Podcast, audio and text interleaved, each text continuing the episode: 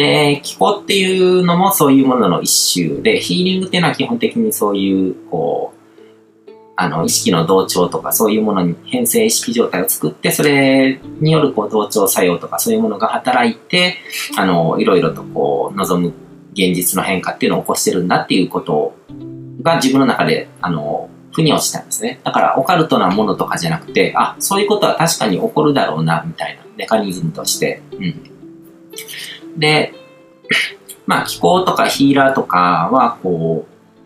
臨場感を引き上げるための条件として、その施術者の、まあ前回も話をしたんですけど、こう実力っていうのとラポールっていう要素があるわけですね。だから、その人がすごく気を練る修行とかをして、あの、本当にその臨場感を持って絶対に自分の手から何かが出てるみたいな、その揺るぎなき自信みたいな、その感覚を持つっていうことが一つ。それ、それを持ってると相手への同調作用が強くなるわけですね。影響力が。で、プラス、そのラポールっていうのも第一で、その、クライアントの人が自分のことを本当に信頼してくれてれば信頼してくれてるほど、信じきってくれるほど、あの、効果っていうのは現れるっていうことですね。うん。だから、貴公子とかがこう長年の修行経験を持ってる人っていうのとか、なんかこう、豊富なこう、施術のこう、実績を持ってる人ですね。でそういうのは、こう、術者のエフィカシーに関わる要素なんですね。エフィカシーは自分の能力に対する自分の評価なので、だから、自分が出す気によって絶対に人は治る。どんな病気でも治るみたいな、その自己評価ですね。だから自分がどれだけこう気を練る修行をして、それを日常的に本当にこう目で見えるぐらいにこうありありとあの、持ってて、で、それを使うことによって他人の病気が治るっていうことを何度も経験してる人っていうのは、あの、再現できるようになってくるってことですね。うん。で、その人のそういう権威とか実績とか、そういうのは、あの、まあ実際のエフィカシーにももちろん関わってくるけども、ラポールにも関わってくるわけですね。クライアントは、その豊富なあの実績を持ってる人であれば、あ、それだけ、あの、人の病気治してきた人だったら私も治るかもしれないって素直に思えるわけですよね。うん。で、それによって成り立ってるものなんだっていうことなんですよ。だから、怪しいなとか、本当に効くのかなとかっていう思いで、あのー、気候を受けると、やっぱりこう、効果が出にくくなっちゃうんですね。あの、乗っかっちゃう方がいいんですよ。すべてはプラシーボっていうところがあるので、だから、あこれだけこう、本当にこう、この人の気候によって治った人がいるんだったら、私も治って不思議がないなって思っちゃっていいんですね。うん。で、まあ、あの、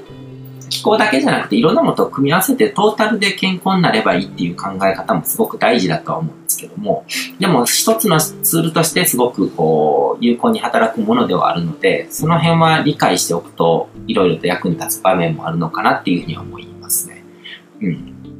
で、貴公子もこう、経験豊かなことも大事だし、そのコーチングの技術を身につけて、まあ、気候とかやる人とかってやっぱりこう、支配的になっちゃう人とかもいると思うんですよ。うん。自分には特別なことができるみたいな感じで。で、そうなっちゃうと結構怖くて、病気は治るかもしれないけども何かこう依存させられたりとか、あの、信者化してしまったりみたいな状態になってしまう必要が、あの、こともあるので、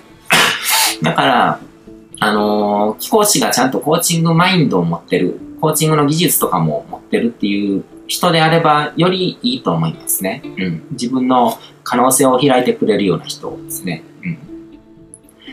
うん。で、自分でその気講師になっていこうっていう人も、そのコーチングっていうものを学んで、コーチングの技術を身につけて、コーチングの技術身につける中には、その相手とのラポールの築き方っていうのもあるので、相手とこう、あの、ラポールが築けた方が、あの、自分の実績を出しやすくなるんですね。クライアントが自分のことを信頼してくれたら自分のこう誠実とかの効果っていうのも現れやすくなるので、うん。だから両方ですよね。こう、気、気講師は自分の、ストイックに自分の気の修行だけしてればいいってわけじゃなくて、こう、あの、コーチングマインドを身につけて、相手の、あの、に寄り添って、相手の可能性を開く、その、クライアントのことを100%考えられるような人になるっていうことと両立する必要があると思うんですね。で、そういうコミュニケーション能力を身につければ、その、ヒーリングとか、そういう治療、気候の気による治療っていうものの、こう、成功率も高まるっていうことですね。で、まずは、あのー、自己ヒーリング、キーとかに触れたことがない人とかっていうのは、自己ヒーリングっていうのもやってみるといいと思うんです。キーとかの、そもそもの、あのー、まあ一番ベーシックなものとかっていうのはもう手当てっていう言葉があるの字で、こう幹部に手を当てるっていう。で、それによってこうヒーリングが起こるっていう。うん。だから、例えばお腹が痛い時とかにこう、お腹に手を当てて、と、こう、あの、楽になっていくみたいな。うん、で、まあ、手当てを実際にキーでやってみるんだったら、こう、まず摩擦とかこういう手をこすり合わせたりとかそういうのとかが来て、で、それで温まるじゃないですか、手のひらが。で、そこで、こう、そこにキーのボールみたいなものを作って、で、自分の意識の中でそういうものを作るわけですね。で、それをこう、手で触れてる感覚っていうのをシミュレーションしていくというか、こう、イメージしていく。本当にそこに昨日、あの、熱を持った玉がある。っていうことをやってると。で、こう、手をこう、そういうイメージ訓練みたいなことをやっていくわけですね。それによって、本当にこう、気を出してるときは、こう、手のひらがすごくあったかくなるみたいな状態を作れるようになるんですね。だから、あの、前回の話とかでも言った、こう、気を、気イコール意識、意識を向ける。で、意識を向けると、ここに血流が流れてくる。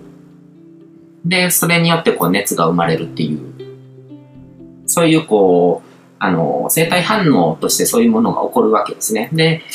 そのあったかくなった手、気が乗ってる、気が出てる手っていうのをこう幹部に当てたりとか、あの、まあ、臓器に当ててみるってことですね。こう、僕とかが時々やるのはこの腎臓とかですね。それあの、普段意識に上らないような臓器とか。で、臓器にどういうことを考えて、あの、そこに手を当てるかってことですけども、こう、いたわるような感覚というか、普段全然意識に上らないわけじゃないですか。でも自分が、こう、全然考えない間も、こう、意識に上らない間もずっと働き続けてくれてるわけで、物も言わずに、こう、でも、一つの生命体とか動物っていう感覚でいいと思うんですね。そんな、その、高度な情報処理をするような、こう、脳とかを持ってないから、意識は持ってないけども、でも、心はあるんですよね。動物も心があるわけじゃないですか。だから、いつもこう、あの自分が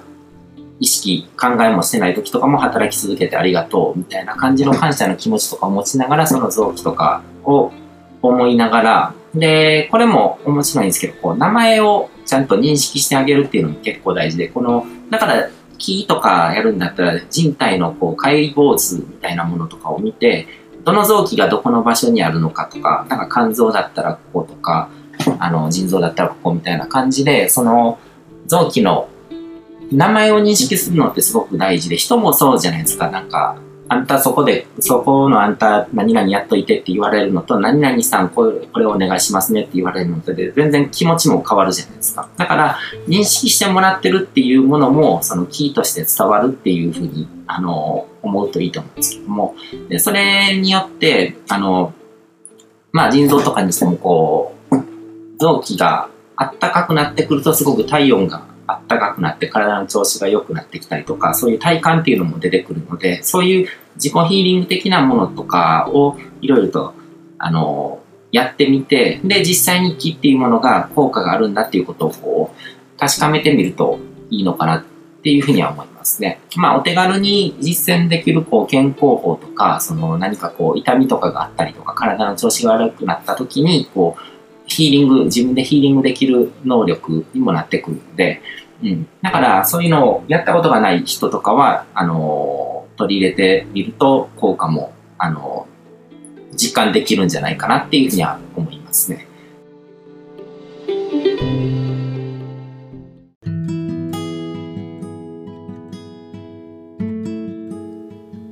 今回も最後まで聞いていただいてどうもありがとうございます。チャンネルの説明ページの方に僕が提供している悟り式コーチングの最初の2ヶ月分を無料で受講できる案内があります。ゴール設定とアファメーションについて詳しく解説してるんですけども、僕自身もこれらのことを本格的に取り組み始めて、で、それで大きく人生を変えたという経験があるので、あの、まだ受講したことがない方であったりとか、このタイミングでピンとくる方はぜひ登録して体験してみてください。また、僕がどんな人間なのかを簡単に知ってもらえる2分ほどで読める会員プロフィールのリンクも貼ってます。僕自身がインターネットを通じた出会いによって自分の人生を大きく変えたので、この出会いがあなたの人生を変える良いものになることを願ってます。では、また次の放送でお会いしましょう。